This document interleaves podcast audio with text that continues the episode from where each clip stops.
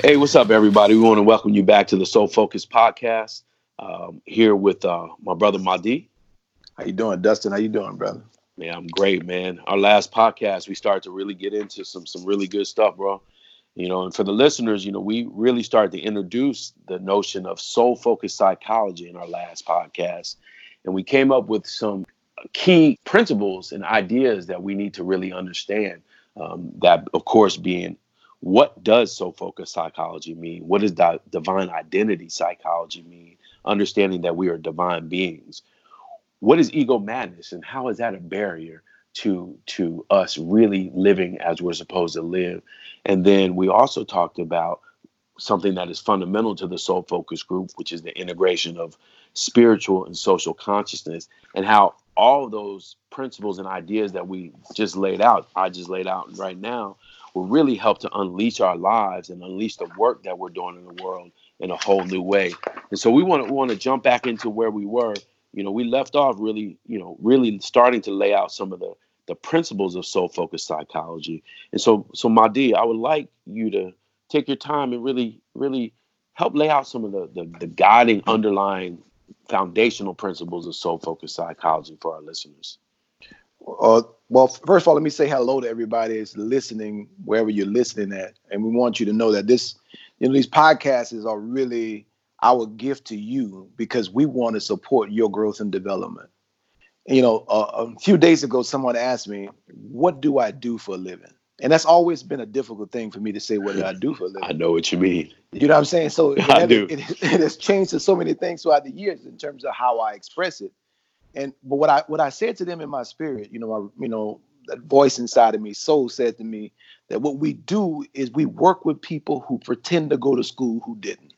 Mm, mm, I love and, that. And, and the person said, "Oh my God," and I said, "Do you, do you understand what I mean? I, I don't I'm not I don't mean that something wrong with the person, just that they pretended to go to class or they pretended to go to school when they really didn't. In other words, they pretended to grow when they really didn't grow." And then they went out into life and tried to live, and life crushed them because they didn't grow like they needed to grow. See, you got to grow to be able to hold up certain things. Mm. And when we pretend to grow, and see, that's, that's what's so dangerous about the work that we do. When I say dangerous, when you think about social justice, this is what's been the, one of the biggest problems in the social justice movement. You can speak the language of social justice without doing the actual work. Mm. Mm.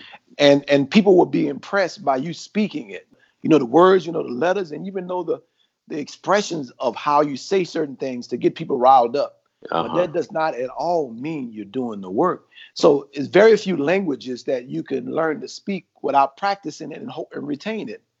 But the language of social justice or consciousness is the only language you can learn to speak without practicing. Mm.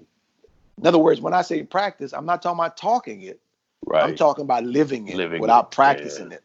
Yeah. So the social justice movement, what we just what we saw, because we saw it in ourselves first, that we were speaking the language but wasn't practicing. We wouldn't walk, we wouldn't walk in the walk and talk in the talk, as they say. What we saw was that this was rampant in the social justice movement. Right. And we knew that it was because of the, the lack of integration of social and spiritual consciousness. They must come together, and we can't impress upon you enough how important it is for those two uh, to come together because as they come together, they represent the opportunity for us to get into what we call our super consciousness. Mm.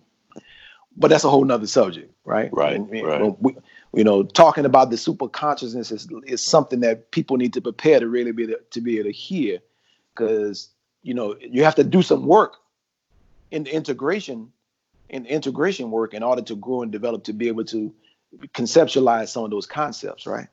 Right. So, but we saw this in the social justice movement, and we knew that we had to bring something because, first of all, we had to bring it to ourselves. When we started practicing ourselves, it started transforming our lives, and then we were being held accountable to a higher standard.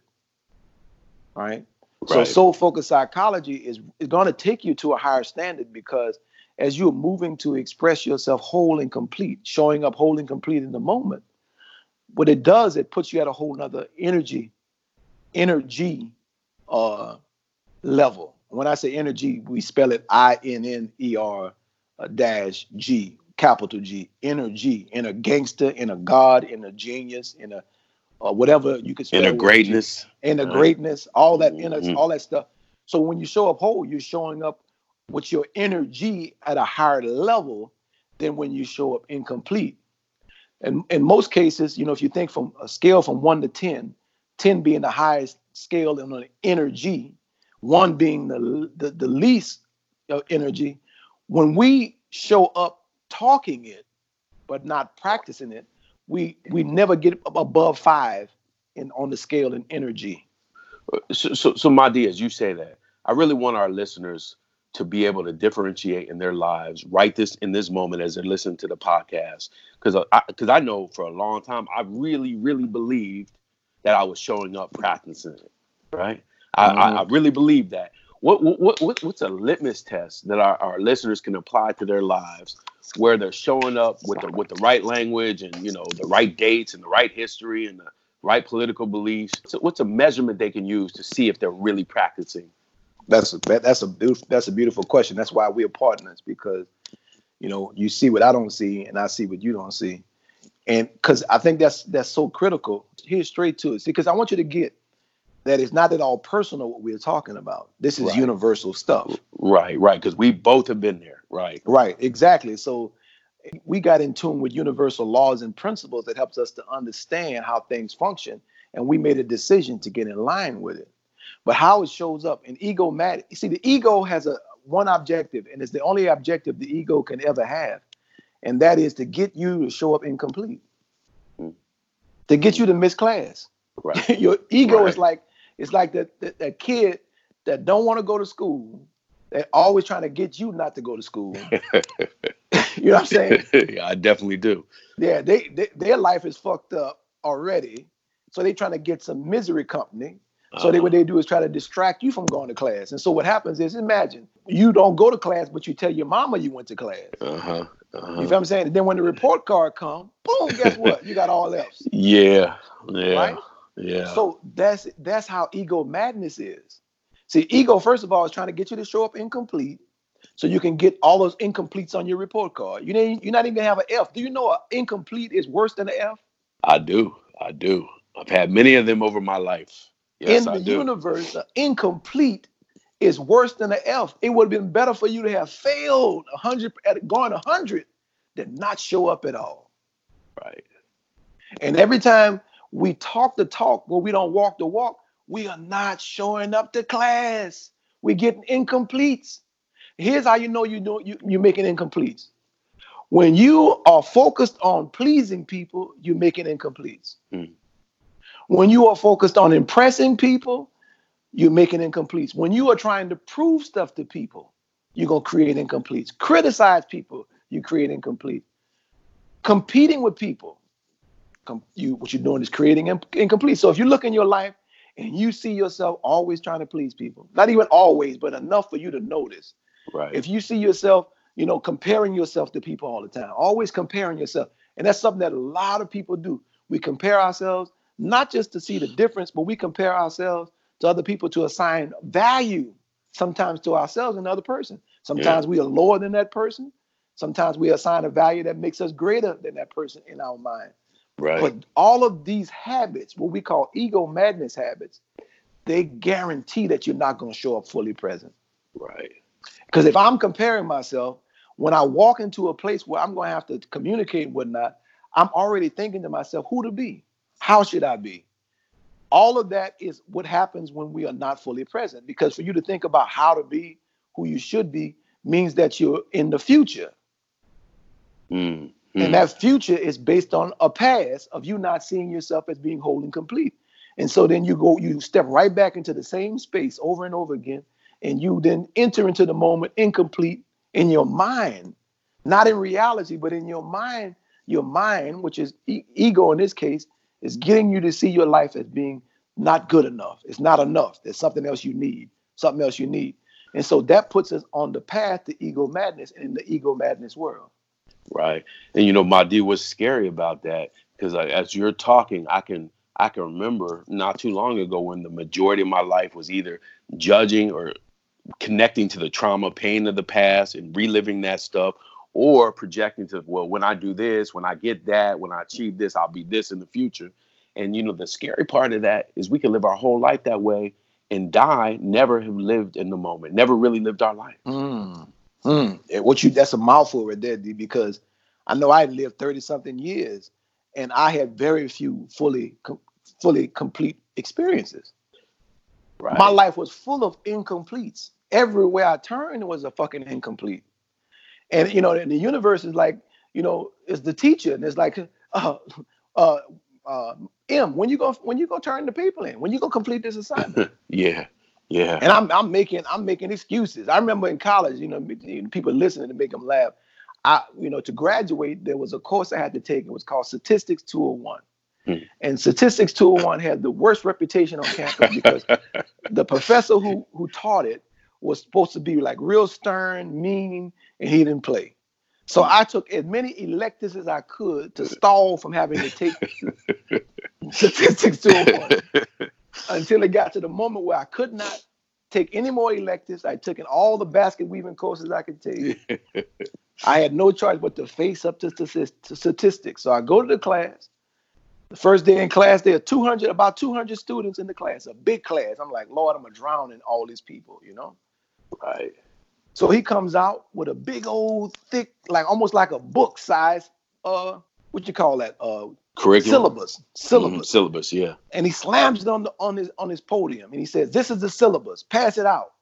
Man, my heart dropped. I'm like, oh shit, I know I ain't passing statistics. so that was it was a Monday, Tuesday, Monday, uh, Wednesday, Friday class, right? Uh-huh, uh-huh. So when I came back on that Wednesday, 50 students had dropped the class. wow, wow. See, I would have dropped. I swear to you, I would have dropped if I if I could have dropped. If I had somebody more elected to Yeah, me, yeah, yeah. I would have I would have dropped. So I came in on that when we came back on that Friday, hundred had dropped. Wow. When we came back that next week on Monday, it was down to 50 people in the class. Wow. He walks out. He knew this was going to happen because it happened almost every semester.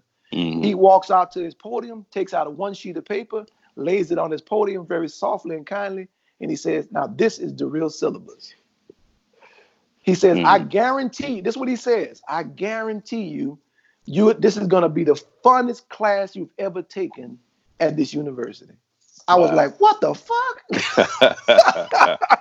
Bro, I was so glad I, I didn't I didn't I didn't quit because I, I because the fear of the possibility of what everybody was saying that was based upon the past, which even wasn't even real, mm-hmm. and based upon the future that I was thinking about, I was going to meet up with because of everything they said. If I didn't stay present enough to stay in that class, I wouldn't have completed that class.